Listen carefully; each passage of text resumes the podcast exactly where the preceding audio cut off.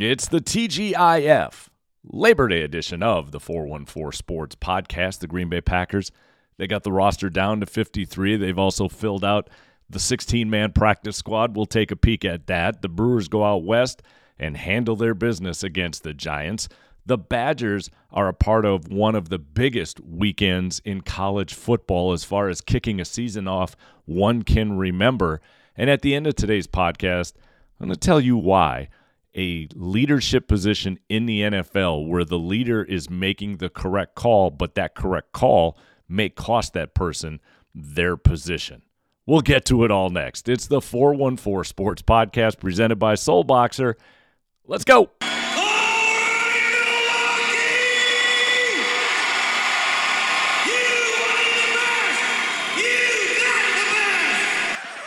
But instead, it's the 414 Sports Podcast, and it starts right now.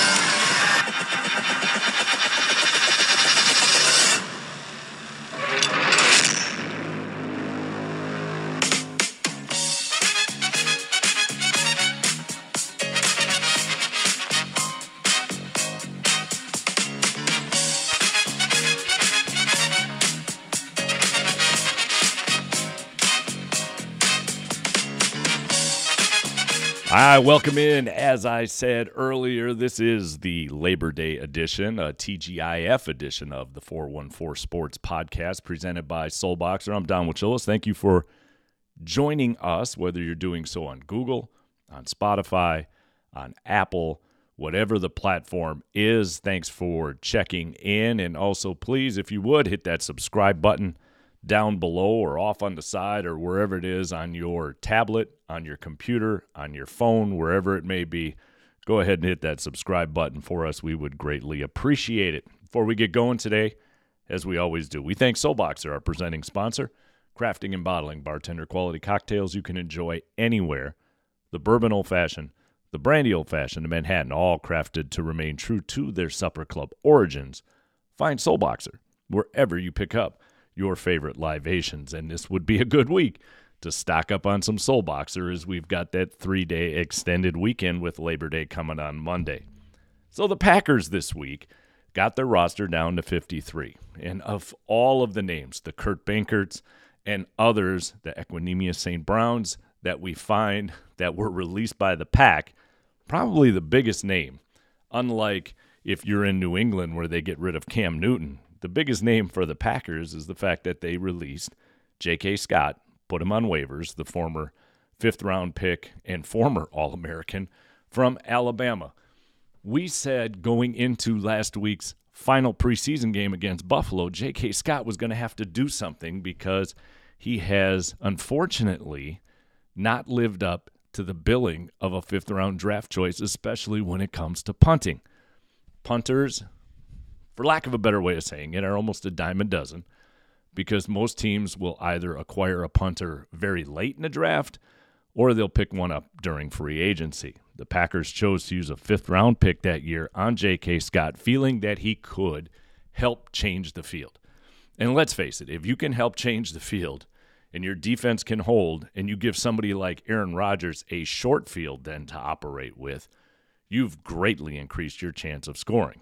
Unfortunately, J.K. Scott never lived up to the billing, only averaging roughly 39, I think it's 39 and change yards in his career with Green Bay. So it was time to call it quits with J.K. Scott.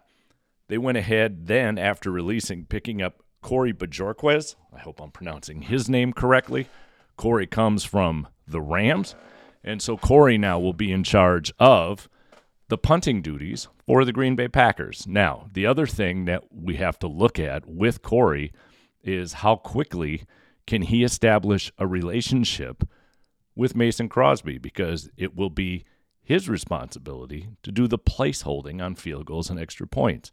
So there's actually more going on here than just the punting. We're going to have to see if Corey can step in and immediately build a little chemistry with Mason Crosby because – Obviously, field goals and extra points become vastly important. Now, the Packers also filled out their 16 man practice squad.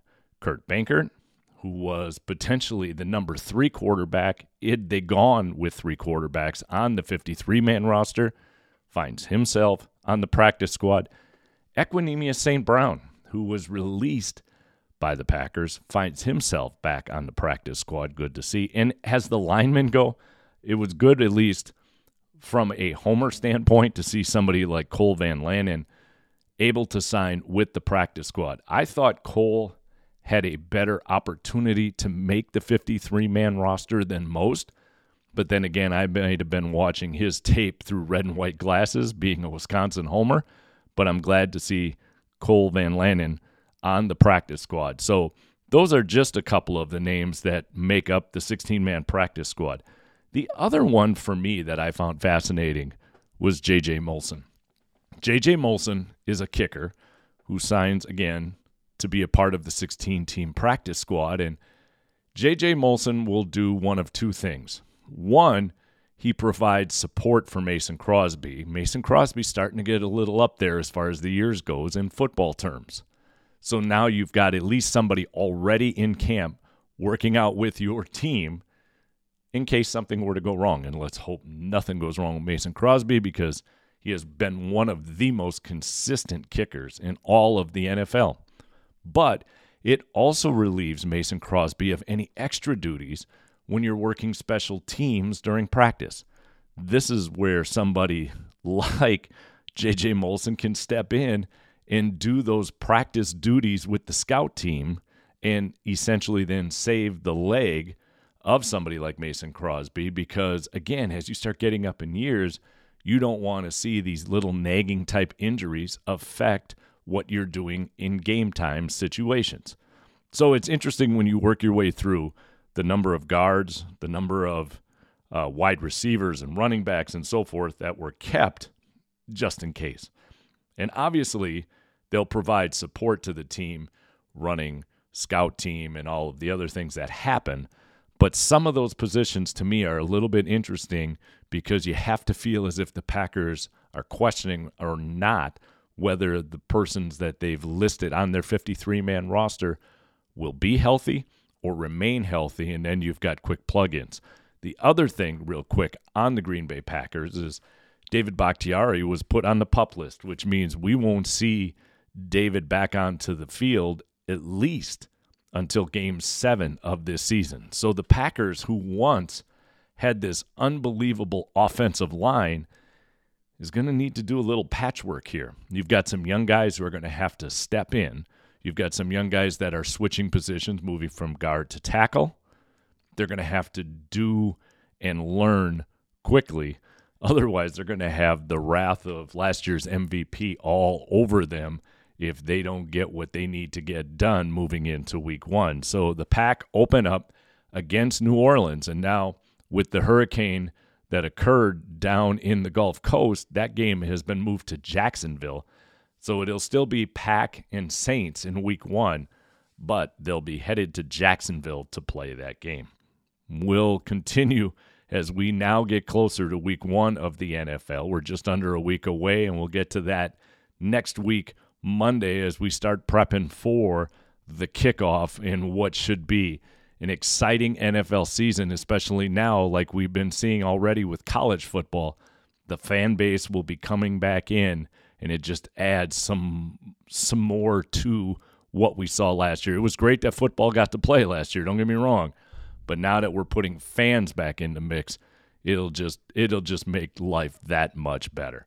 On the other side of the break, the Brewers go out west. They have a tough four game series against the Giants, and they sure didn't make it look that way. Let's talk some Brewer baseball right after this.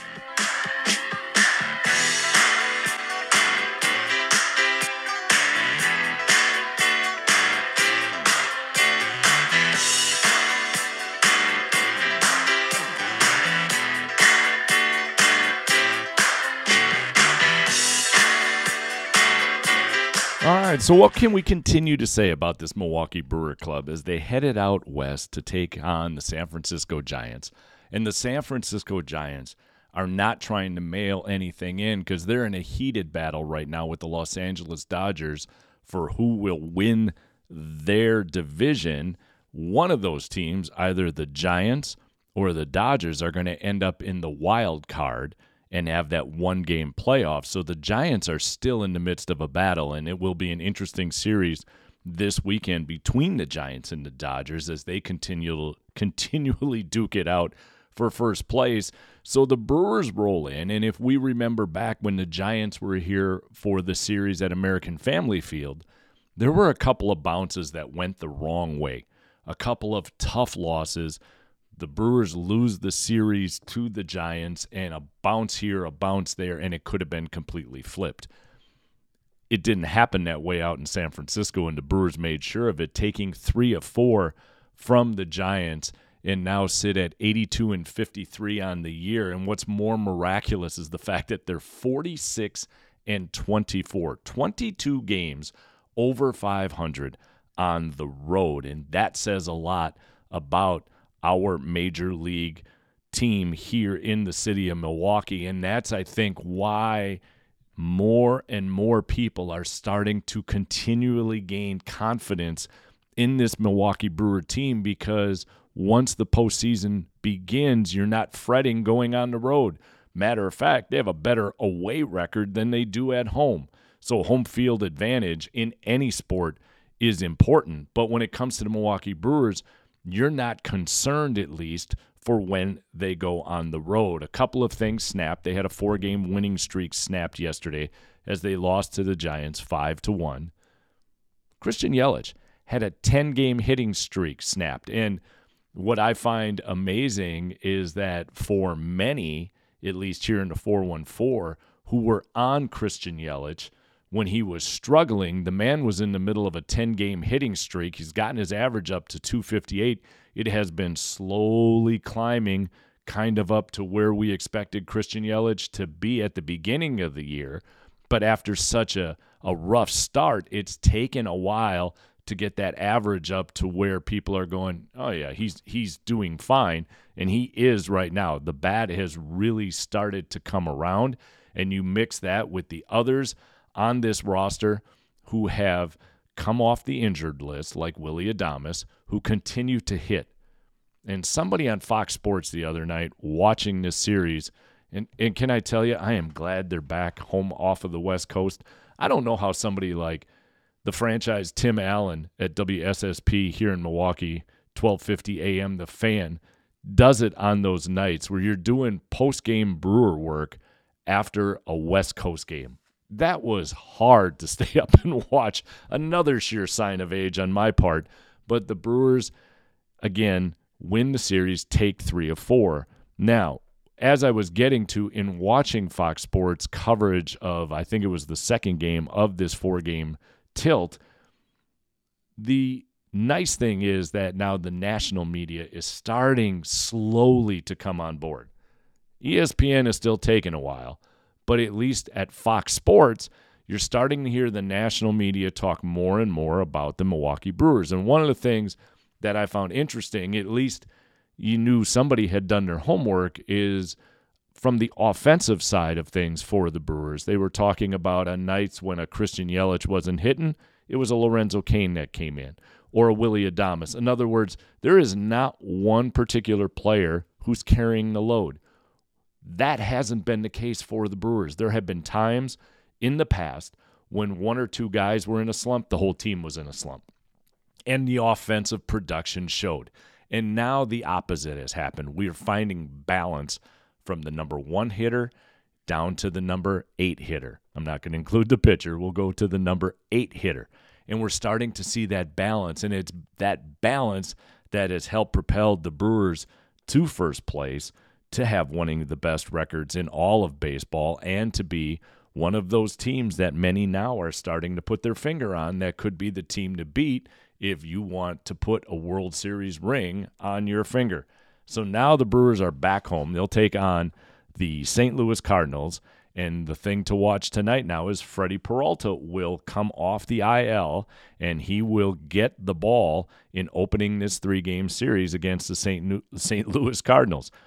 Peralta goes on the IL, and when he went on the IL, he had nine and three record, just uh, about just under 250 on the ERA, 245 to be exact. So now if Peralta can regain his form coming off the IL, and now you've got that three man rotation again. Once you get to the playoffs, if everybody's healthy, uh, this this is this is starting to be we somebody needs to bring an astronomer in here because I think the planets are all lining up for us here in the 414 after coming off of that NBA championship to now see our Milwaukee Brewers have an opportunity to make a deep run if not a World Series championship. Life is good. If you're a sports fan here in Milwaukee, if you're a sports fan here in the state of Wisconsin, or if you live elsewhere but you follow these teams, you have to really enjoy this ride because it doesn't happen too often. So, again, Brewers three game series at home against the Cardinals. Freddie Peralta will take the ball tonight for the Brew Crew. On the other side of this short break, college football has kicked off and is kicking off with one of the biggest weekends to start a season that I can remember in a long, long time, and the Badgers are a part of it. We'll talk about it coming up next.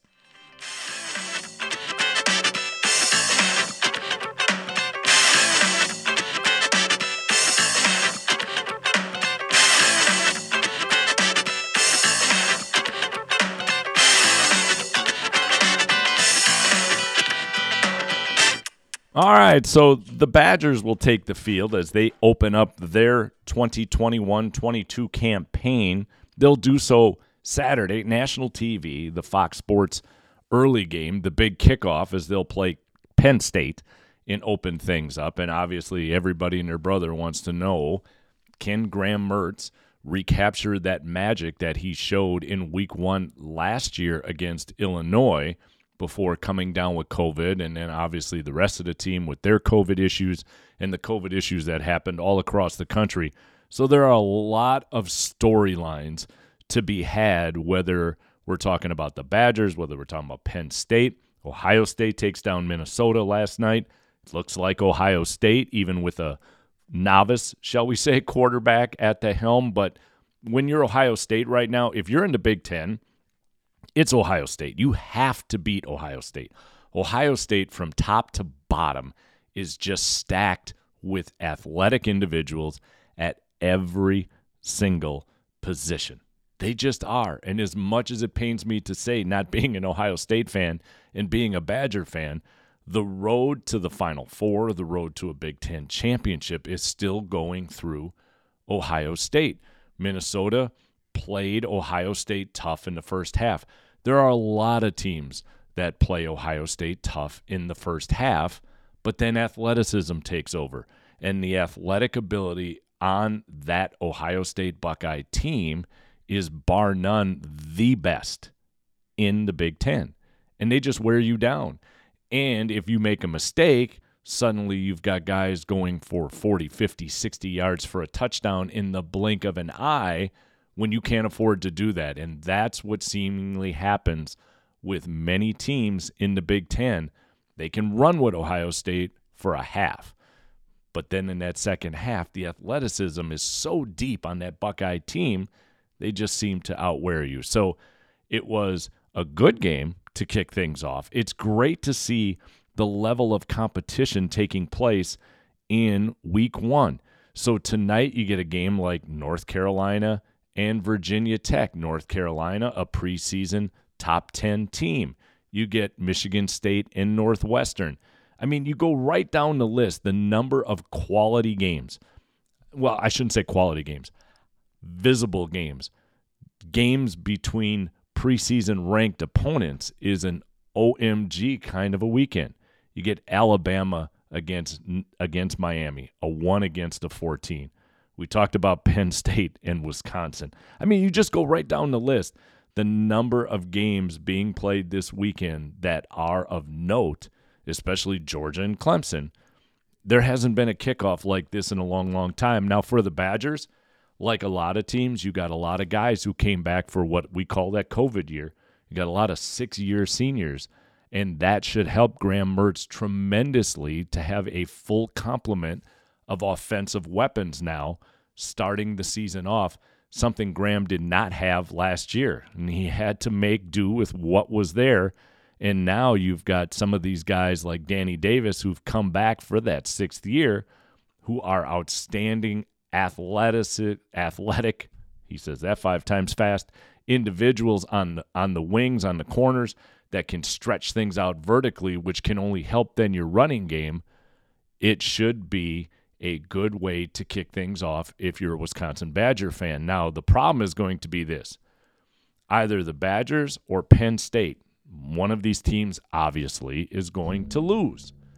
Whoever loses this contest has pretty much erased any opportunity to get a shot at a Final Four berth, even if they win the Big Ten. Week one this year is a must. You're not playing Ball State, you're not playing Central Michigan, you're playing a Big Ten opponent of quality. So, in order to maintain an opportunity to get to the Final Four at the end of the year, week one is almost a must. Now, this then becomes the argument as to why it should at least be expanded to eight. Looks like it will go to 12. Some teams in the beginning of the year are not the same as where they are at the end of the year.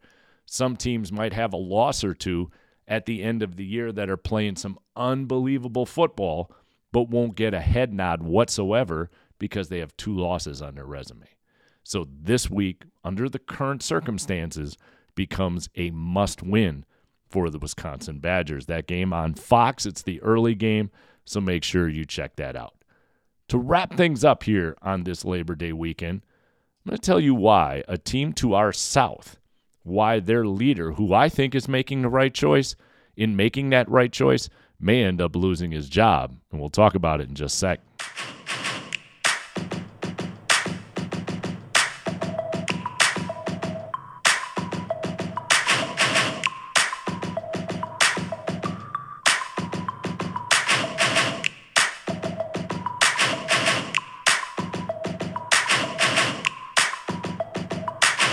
All right, welcome back in. Last segment here on this Labor Day weekend. And as we wrap things up on today's podcast, there's something happening to our friends to the south down in Chicago that I think will go down later on in history as one of the great leadership moves on a team that I am never have been a fan of, with the exception of maybe one or two players. I mean, back in the day, I used to love Walter Payton. Thought he was unbelievable to watch as an athlete.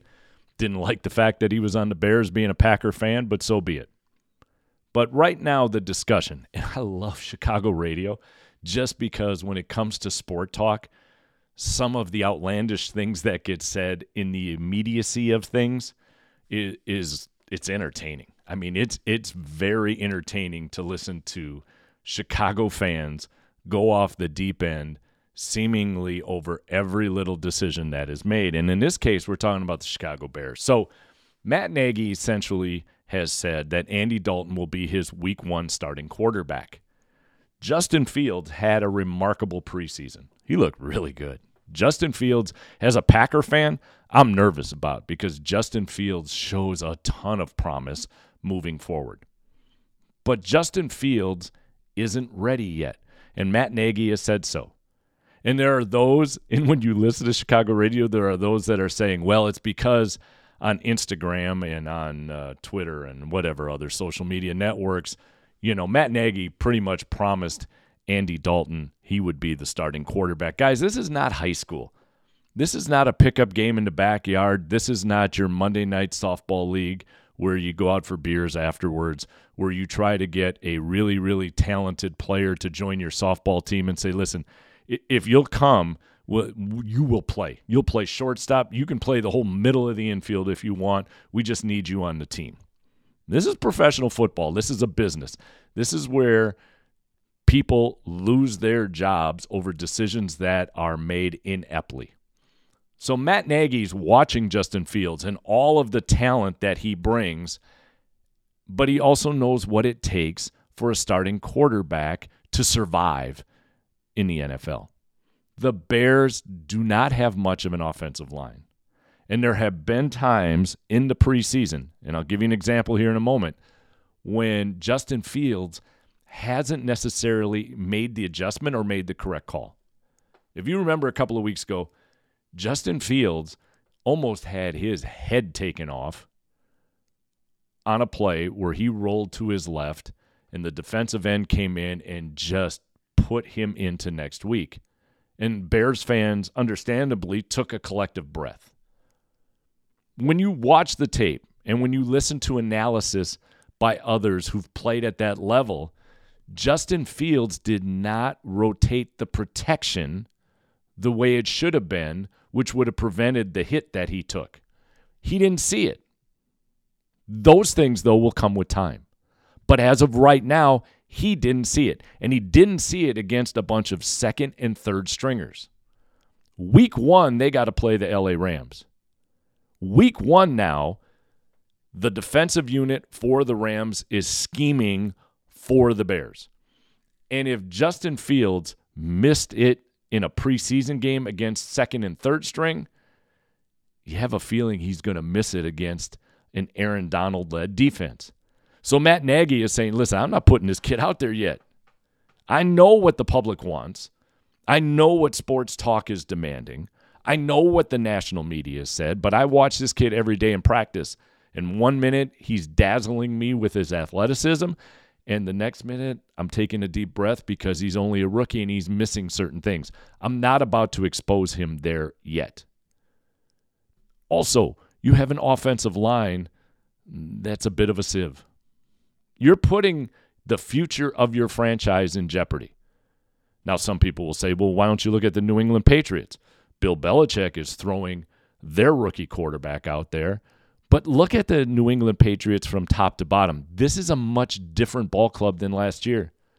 The New England Patriots had a lot of guys who opted out last year, a lot of guys who opted out due to COVID, and many of them are back. And Bill Belichick has retooled this team.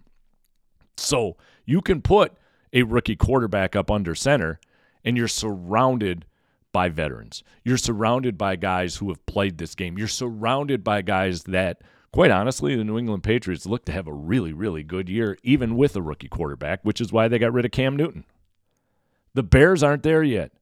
The Bears on paper are not there yet. Defensively, they might be, but offensively, they're not there yet. And Matt Nagy is not willing to put the future of the franchise in jeopardy. Unfortunately for Matt Nagy, that decision may cost him his job. When you talk about leadership being lonely, when you talk about it being lonely at the top, this is a prime example.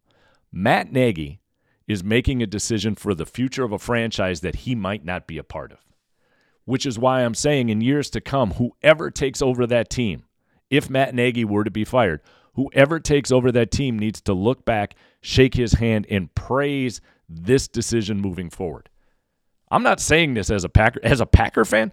Put Justin Fields out there. Put him out there because it won't necessarily turn out, I think, the way many people anticipate. You go ahead and put him out there. Unfortunately, I think the young man would get destroyed against the likes of the Los Angeles Rams. So Matt Nagy, understanding all of that, is saying, you know what, I, I need I need my guy to learn a little bit more before I put him out there. That could be week five, it could be week six, who knows? But he needs a little bit of time, a little bit of seasoning yet before I throw him to the Wolves. And unfortunately, again, for Matt Nagy, that decision, which is probably the best decision, may cost him his job. All right. Have yourself a wonderful extended weekend. Be safe. Come back to us on Monday, and we'll keep talking about as we amp up our way towards week one of the NFL. And we'll also recap what took place over the weekend with the Wisconsin Badgers and the Milwaukee Brewers. Be safe. I'm Don Wojczulis. Take care, everybody.